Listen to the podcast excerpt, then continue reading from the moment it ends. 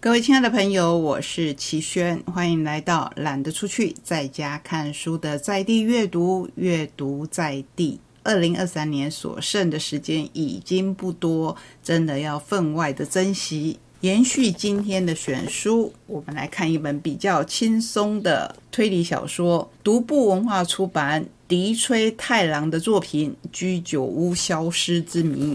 被蛋糕、好茶围绕，作家和编辑组成的推理小说爱好会，一个月一次在东京咖啡馆举办。读书会只有一个规则：尽情说作品的坏话。但是不能说人的坏话，可惜后面这个规则没有人遵守，又老是离题，谈起八卦，蹦出神奇的谜团。狂喝了三家居酒屋，清醒时发现自己变成杀人犯，又找不到证明自己不在场的店家。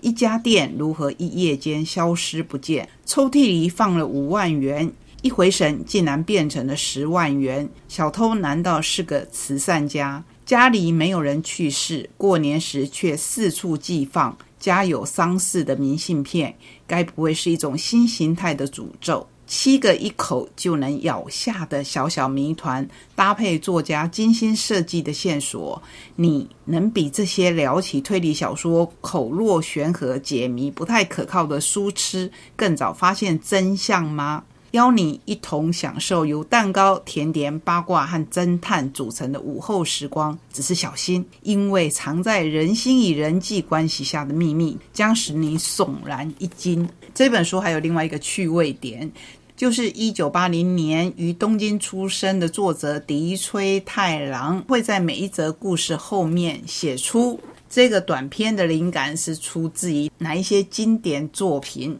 所以读一本书，好像读了好多本书，这是齐轩很喜欢阅读的一种形态。希望你也可以从中得到乐趣哦。再来，我们还要介绍一套，也算是呼应今天选书的《京都家之味》，有路文化出版，作者是秋山十三子、大村崇子与平山千鹤。这一套书在日本其实出版已久，首次出版在一九六零年代，第一次把代表京都庶民生活日常所见的家常菜，也是称为番菜。介绍给世人，不仅让番菜成为京都饮食的代名词，也奠定此书在日本饮食文学的重要经典。由京都出生生活的三位主妇，以贴近家庭运转的视角，写下昭和时期的自家厨事，也记录当时京都家庭商家风俗传统的活动。春夏厨房岁时记收录了六十道番菜。从三月初春之时到八月入暑结束，每月初一吃酱油煮昆布肥鱼卷和李玉煮鳕鱼，每逢八日吃煮荒布，在除祭准备引千切。五三送活结束后，在鸭川的岸边纳凉台，吹着夏夜晚风吃荞麦面，有滋有味的浓缩京都春夏两季的风土与人情。那么秋冬厨房碎食记又是记录了哪些番菜呢？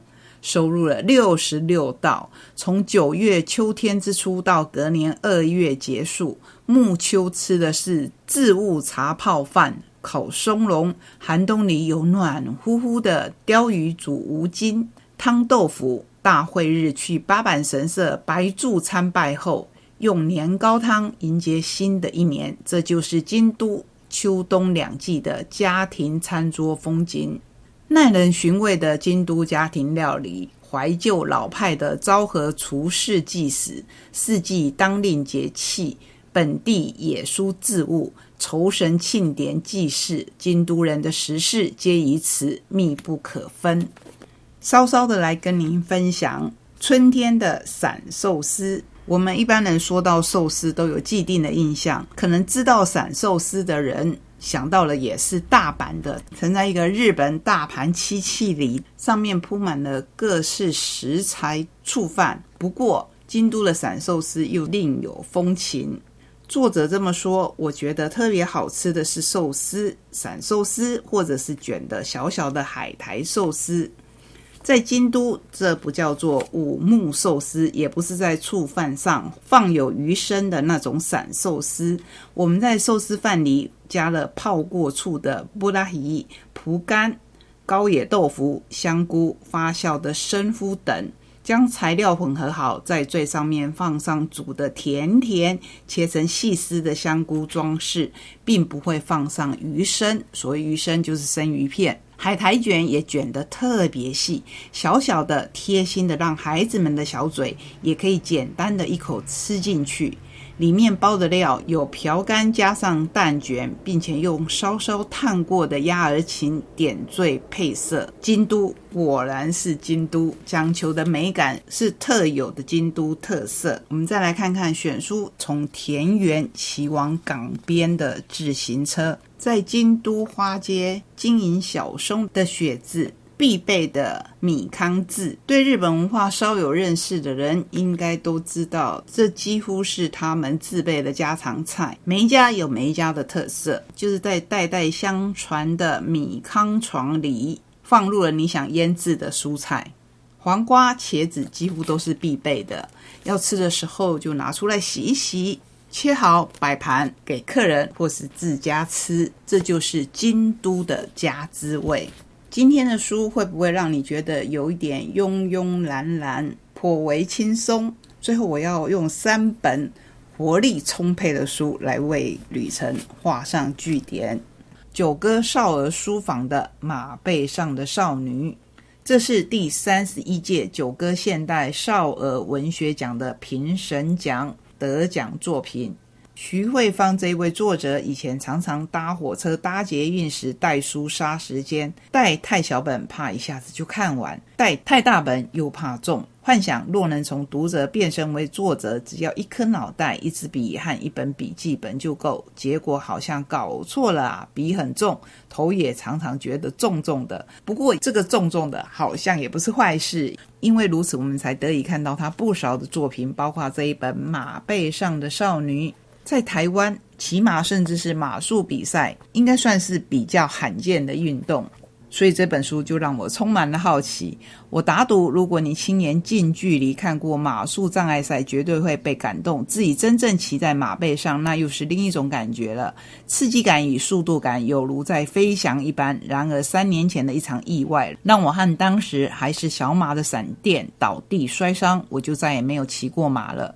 升上国中以后，再次回到爸爸担任兽医的西明马场，没想到我听到马场里老板居然想卖掉闪电，因为他完全不能跳。闪电为什么不能跳障碍？是我害的吗？难道他和我一样，因为三年前的意外也有阴影？我牵着久违的闪电摔马的记忆与感觉回来了。阿福教练告诉我，怕马要从洗马开始。只要洗十匹马，就能换一堂马术课。就这样，我在马场的打工换课生涯开始了。从练习坐在马鞍上配合闪电走路或奔跑，进行打浪、压浪等基本动作，常常一堂课下来，胯下、屁股、下背都非常的酸痛，却也渐渐找回骑马的乐趣。为了让闪电克服跳障碍的恐惧，我决定参加全中运马术障碍赛。但不论我怎么示范跨越障碍，闪电仍旧抗拒。教练要我不要抓安全绳，直接拿缰绳骑马，我也还是害怕摔下马来。我真的能够顺利和闪电一起跳过障碍吗？能够吗？就请你亲自来看喽。年轻是不是很好？运动好。其他的兴趣也很好，所以我们来介绍蔚蓝文化出版十六岁的戏剧课。罗世龙，台湾大学外文系戏剧研究所毕业，法国巴黎新索邦大学戏剧硕博士的罗世龙，写下了十六岁的戏剧课。粉墨登场可能是亲近戏剧最直接的途径，但不是爱上戏剧唯一的一条路。日常生活里处处是戏，假设戏如人生，认真过日子不就好了？大费周章做戏是哪招？有人大叹人生如戏，难道此生一切都是假？戏剧是什么？到底？青春的舞台，戏剧的课堂，十六岁的戏剧课，罗世龙开讲，戏剧教我的事。欢迎所有的大小朋友都来看这一本内容相当丰富的入门书。我们可以看到，戏剧是行动和参与的过程，戏剧是语言的艺术，戏剧是在有限的舞台里展现无限的空间。当然，里面会提到属于环球的莎士比亚。还有我自己看了，觉得非常有趣的是，在西方世界里认识东方戏剧的起点，竟然是赵氏孤儿这个故事。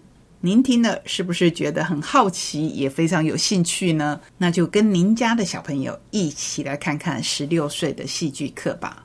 最后要跟您分享的是，第一次在我们节目当中出现的感电出版。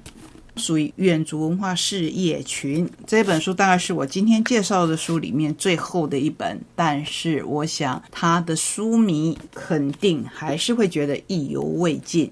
作者是洪一中跟陈祖安，棒球迷听到这个名字绝对不会陌生吧？勉强自己，我才会是洪一中。当教练不辛苦，是很痛苦。面对的是高失败率，但每分每秒都必须做决定。书的精彩，除了他在球场上的表现，还有他的人生哲学。其实，不管你是不是球迷，这都是一本好看的书。台湾直棒没有红总就不好玩了。他就是很懂规则，擅长把握时机挑战或抗议，所以对手都超讨厌他。但他有被讨厌的勇气，愿意承担战败的责任。他的自律和对家庭的关心更是让人敬佩。对球迷也非常好。他不只是赛场上的战术大师，也是球迷心中的精神支柱。而且对球员来说，他是严肃的总教练，但他很守本分，又像牛一样勤奋。一步一脚印的离自己的良田，带领球队一步步迈向长久的胜利。不管是不是兄弟象的球迷，甚至不管你是不是球迷，都推荐您来看我今天跟您分享的最后一本书。谢谢各位朋友，今天的旅程我走得非常的开心，希望你也一样。我们下个礼拜同一时间空中再会，拜拜。